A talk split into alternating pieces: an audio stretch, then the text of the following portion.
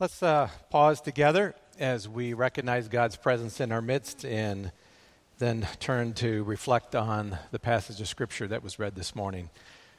So, Father in heaven, we do bow before you again. Lord, we have this morning already worshiped you, worshiped you through song and f- through sharing and through the hearing of your word. And we want to pause together as a group and simply bow before you and recognize that you are the great God. Apart from you, there is none other. Thank you again for the life of Jesus. And Holy Spirit, we invite you now to come into our midst to help us to see our Lord a little more clearly through this account of Jesus entering into the city of Jerusalem. Lord, again, we say together how much we love you. And now we pray that uh, you will speak to us.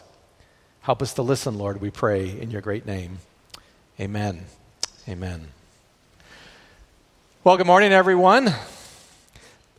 My name is John. I'm one of the pastors here at Community Heights. And today we begin Holy Week.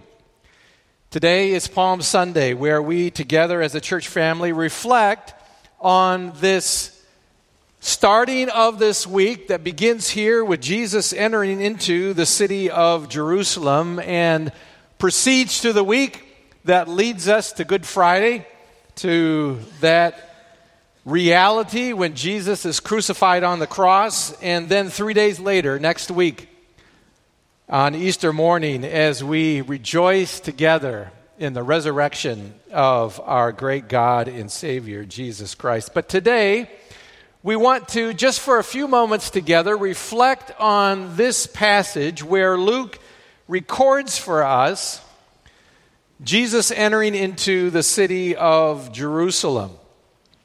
Now, as a church body, we're working through the book of Luke together, and last week we were in Luke chapter 6.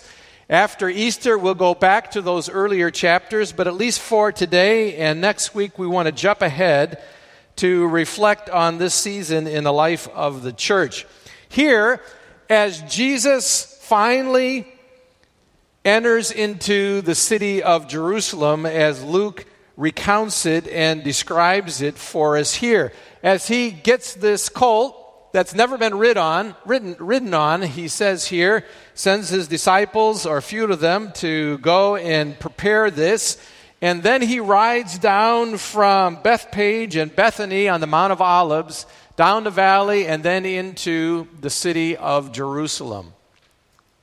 Following this, Luke goes on to describe how he then cl- cleanses the temple and then for several days interacts with the people, continuing to teach and to point them to himself, and then of course, uh, the story of the cross and the betrayal and the crucifixion of Jesus. But at least in this moment and this day, everyone is excited and in a positive sense.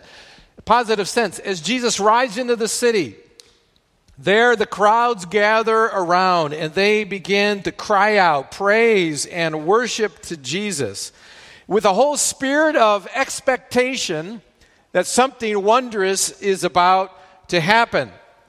Of course, Jesus knows that a few days after this event that the crowds who are now singing his praise and giving great cheer will turn to curse him and to cry out, Crucify him. But at least today, they are saying things like, Blessed is the King who comes in the name of the Lord, peace in heaven and glory in the highest. I don't know if you've ever been in a big crowd where there's lots of energy and emotion and passion. Sometimes they can be a great place to be, and sometimes they can be a terrifying place to be.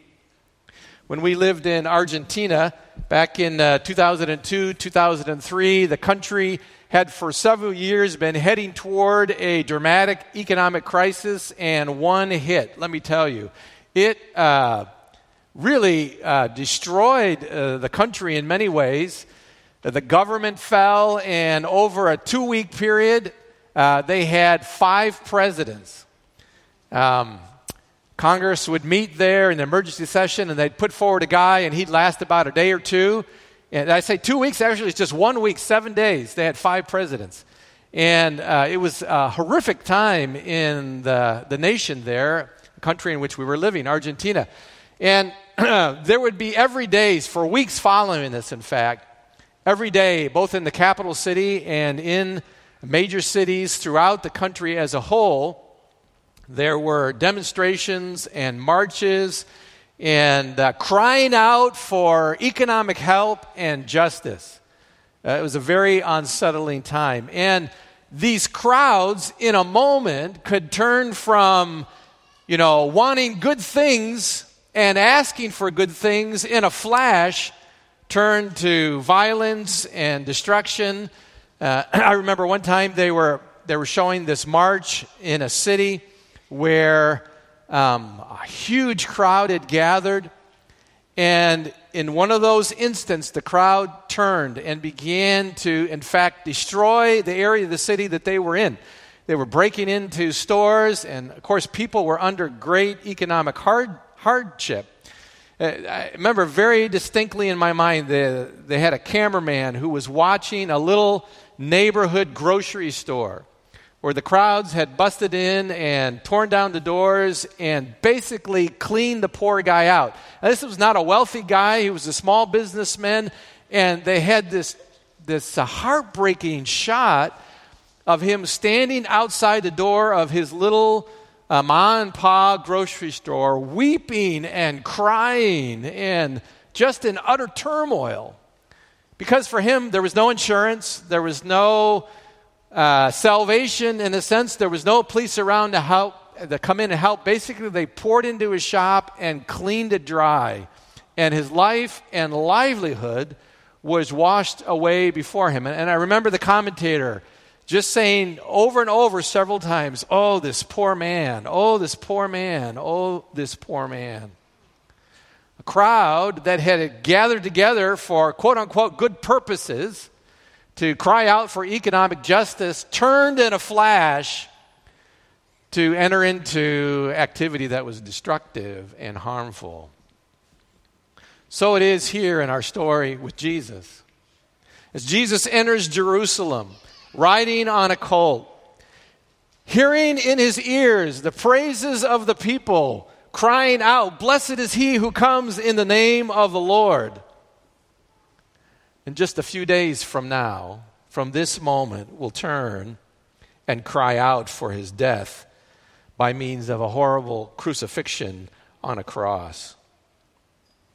Well, this movement in the book of Luke to Jerusalem is not just a happenstance kind of thing, but from, ver- from the very beginning of Luke, as he develops and builds his story, his account of the life of Jesus, structures it around this movement to the city of Jerusalem itself.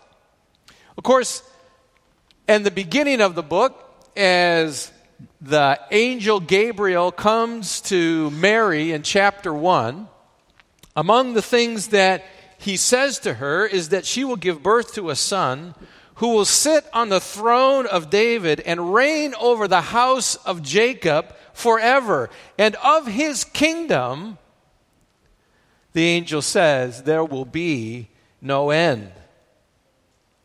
Luke records how Jesus then grows up. As a little baby, he's in fact taken to the temple where he is dedicated just at the first week of his life. And there, Luke records for us that among the people that are there in the temple is a lady by the name of Anna. You remember when we went through this. She was a prophetess and Luke tells us that she was waiting for the redemption of Jerusalem itself, symbolized in the coming of the anointed one, the son of David, who would come and rescue the people of Israel and establish a kingdom and a throne that will last forever. And of course, that throne of David is linked very intimately to the city of Jerusalem itself. If you go back to the Old Testament in 2 Samuel chapter 5, there it recounts for us the story how of in fact that King David when he became king, one of the things that he did was to go to this place called Jerusalem and rescue it, conquer it. It was a city of the Jebusites.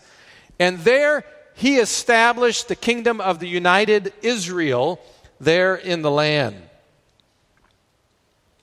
And as Jesus then grows into adulthood, as we've seen in chapter 4, where Jesus first walks through those 40 days of temptation in the wilderness, and then he begins his earthly ministry. He starts in Galilee.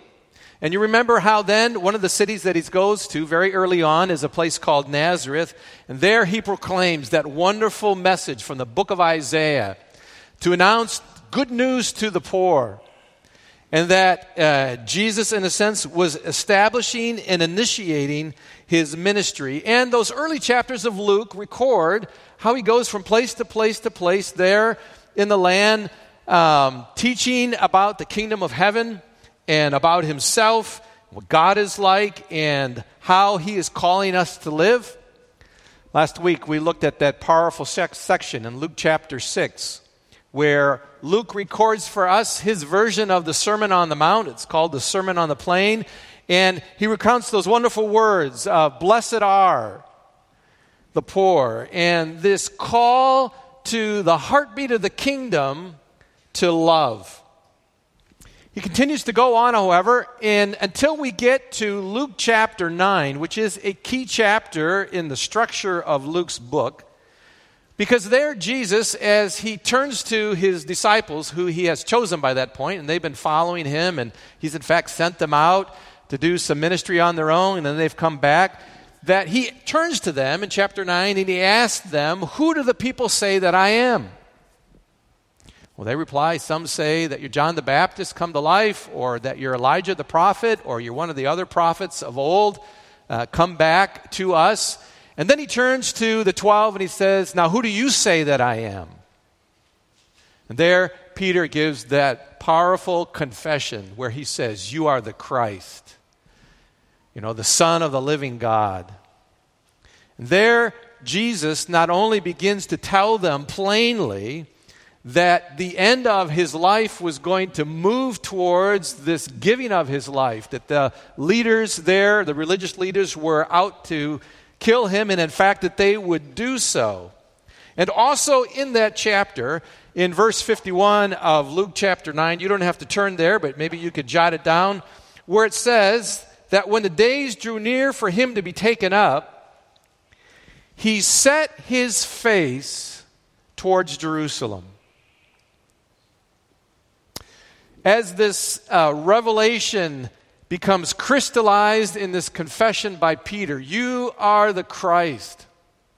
Here in this, in this chapter, Luke records that Jesus now sets his face towards Jerusalem, that he is marked to go, and he knows what will happen when he goes there. And as he travels then from different places, he continues to teach and he heals and he gives parables Uh, about him and about the kingdom of heaven.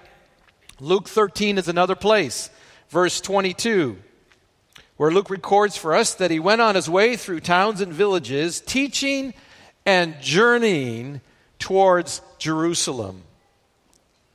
That he knew where he was going, and he knew where he was headed, and he knew what was going to happen when he arrived. And so now we're in Luke chapter 19 the passages that were read this morning, where Jesus now is ready to enter the city itself and set in motion those events in the final days of his life that will lead to his death on a cross. And as I read this this week, reflecting on this passage, the point that I want us to focus on this morning is simply this is Jesus' reaction when he gets to the entrance of the city. If you have your Bibles, look in Luke chapter 19. Luke records for us that when he, that is Jesus, drew near and he sees the city of Jerusalem, Luke tells us that he began to weep. He weeps over the city. Now, if you're following Jesus' life to this point, you may wonder yourself, why in the world is he weeping? Perhaps he's weeping because the people are going to reject him. And he's weeping over the events that are going to unfold in his own life, per- his own life personally.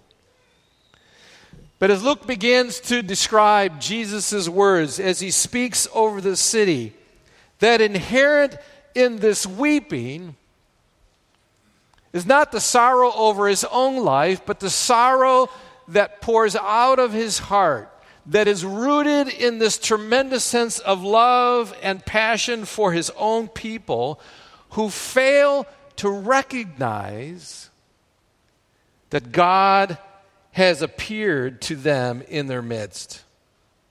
He says to them, You did not know the time of your visitation. You did not recognize the day of God's coming to you. And welling up in Jesus' heart begins to pour out of him these tears and sorrow and sadness. Because the people whom he loves deeply and passionately have missed who he is. And that he knows in just a few days from now will turn to reject him and spurn him and push him towards a cross. Well, what is it that drives Jesus to Jerusalem all through the book of Acts, from chapter 9 all the way here to 19? What is revealed in this gospel is the heart of love. Pastor Jeff spoke about Jesus' words about love last week as he gave that sermon on the plain. The kind of love that even does good to those who hate you and blesses those who curse you. And Jesus himself lives out that love. He models that love as he sets his face towards Jerusalem. And now we see him in chapter 19 entering into this, this city that he loves. And you can see the deep sorrow in the scene where he weeps over his people. Earlier in the Gospel of Luke, as Jesus has already set his face towards Jerusalem, chapter 13, for instance, he speaks about Jerusalem. And there he uses this picture, this analogy of a hen gathering its chicks underneath its wings. Jesus then there also pours out his heart, his heart and he describes how, how he longed for Jerusalem, God's people, to receive him and to allow him, as a hen would gather a, chicks, a chicks underneath its wings, for him to do the same. But they would not, for they failed to see who he was and why he had, came, why he had come. Few uh, weeks ago, earlier this month, I had the opportunity to go for a week and a little more to uh, the country of Kenya in East Africa to visit with Chris and Candy Wood. Chris and Candy and their family are members here of Community Heights Alliance Church, and they've been now two years uh, on the coast in a little, little village by the name of Kwale. There, they're serving with uh, African Inland Mission to, with a team to, work, to reach, in particular, a tribal group uh, there in, in Kenya. And uh, it's a numbers of about 400,000. It's, a, um, it's a Muslim tribe. And as best they're able to tell from those that they know who have come to know Christ, the number of those who profess Jesus in this group is, a, is uh, the number is point zero one. 1%. It's like 1 in 10,000. There, as they've gone there, they've, they've uh, done so with this team. And as I talked with Chris and spent time with him, the love that God has put within his heart and Candy's heart for this group of people that are so far from them. There's a picture up on the screen of Chris and Candy and uh, some of their kids there as they they're gathered in the living room of the place that they live. One of their kids is named Jessica, And Jessica is one of their is an adopted daughter in their family. Long before they felt God calling them to the land of Kenya, God had called them to adopt uh, uh, a, girl who uh, is from uh, East Africa, from the country of uh, Uganda. And uh, some of you know the story of Chris and Candy and that whole adoption process.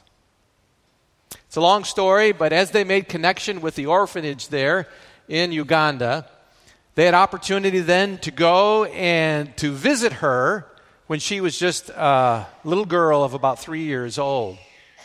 And Chris tells that when they arrived there, they got to meet her, and in fact, they got to bring her from the orphanage to the place that they were staying as they were there for a couple of weeks.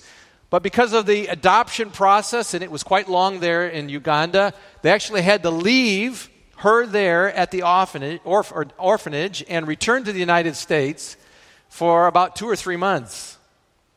And you can imagine their heart as they get to, to meet this young girl and to begin to bring her into their family and long to do so, them having to get on a plane and go back to the United States.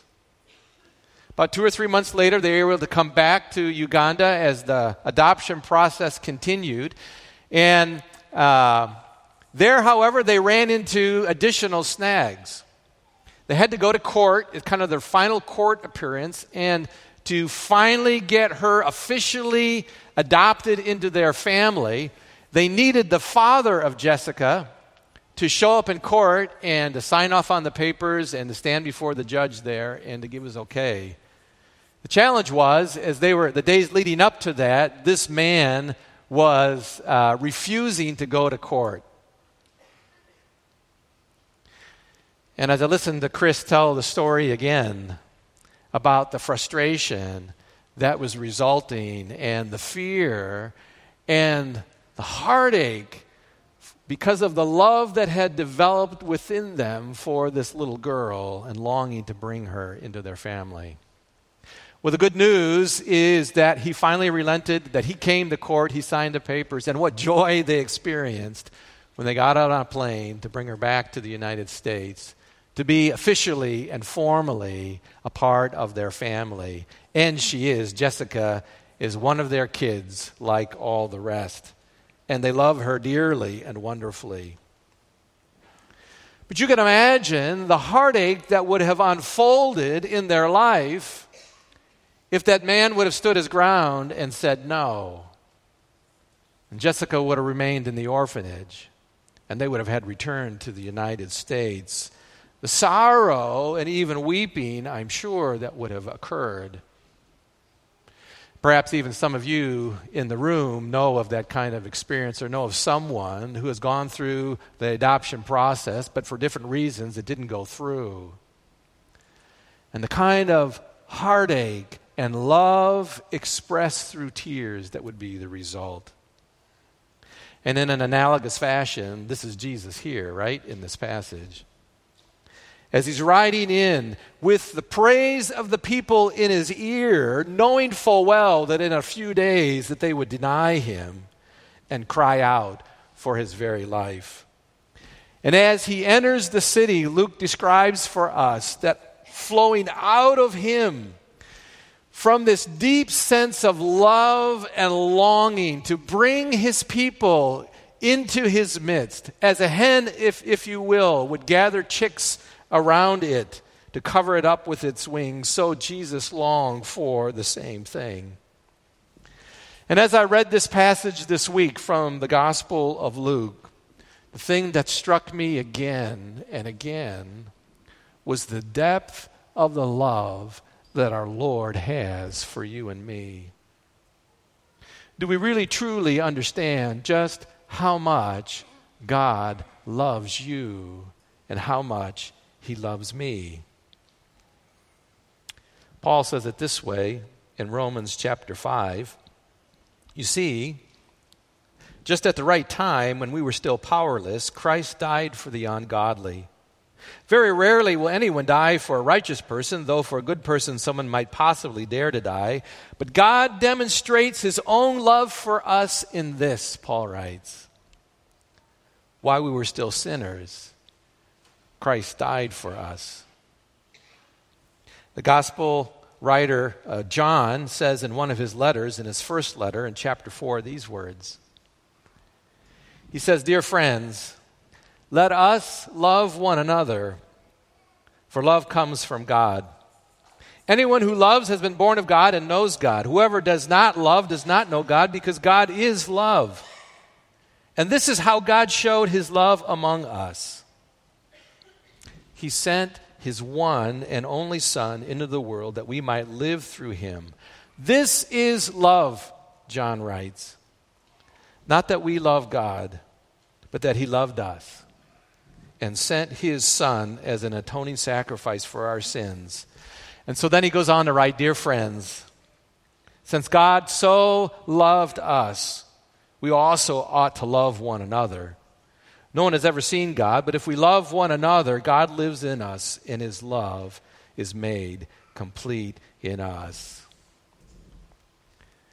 What drove Jesus to Jerusalem? What caused him to set his face towards Jerusalem, determined to go and enter the city? Well, it wasn't duty, to be sure, or mere duty what flowed out of the depths of our Lord was simply the word love deep love, unstoppable love, unquenching love. Love that sought to even bless those who cursed him. Love that led him to a cross to give up his life as a ransom so that we who are separated from the living God might find life and love and joy and peace and all the things that God longs to pour upon us if we will but simply respond to His love. Do you know, do you really know how much God really does love you and me? And the extent that He went to demonstrate that love and to redeem us and to rescue us and to bring us life itself. Listen, if you don't know Jesus this morning, hear me. God deeply loves you. And He longs to bring you into His kingdom, in His realm of influence.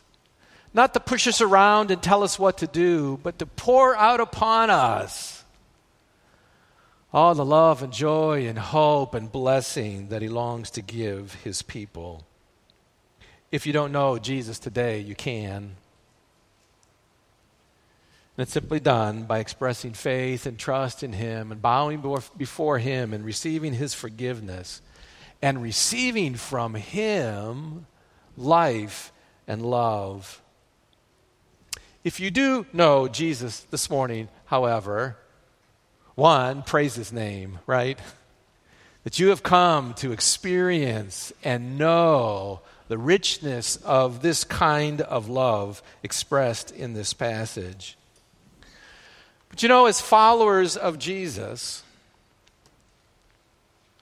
we not only receive forgiveness from Him, but He invites us, He welcomes us, He calls us to walk with Him, and even to become like Him right?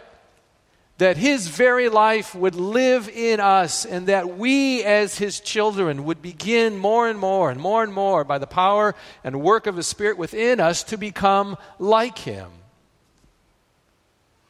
Now, it's true, right, that only Jesus can die for the sins of the world. Only he can go to that cross.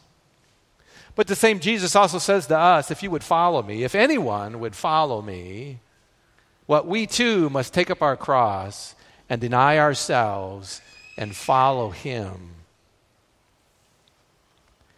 There, there is a cross for us to bear too, and a life to emulate in that sense.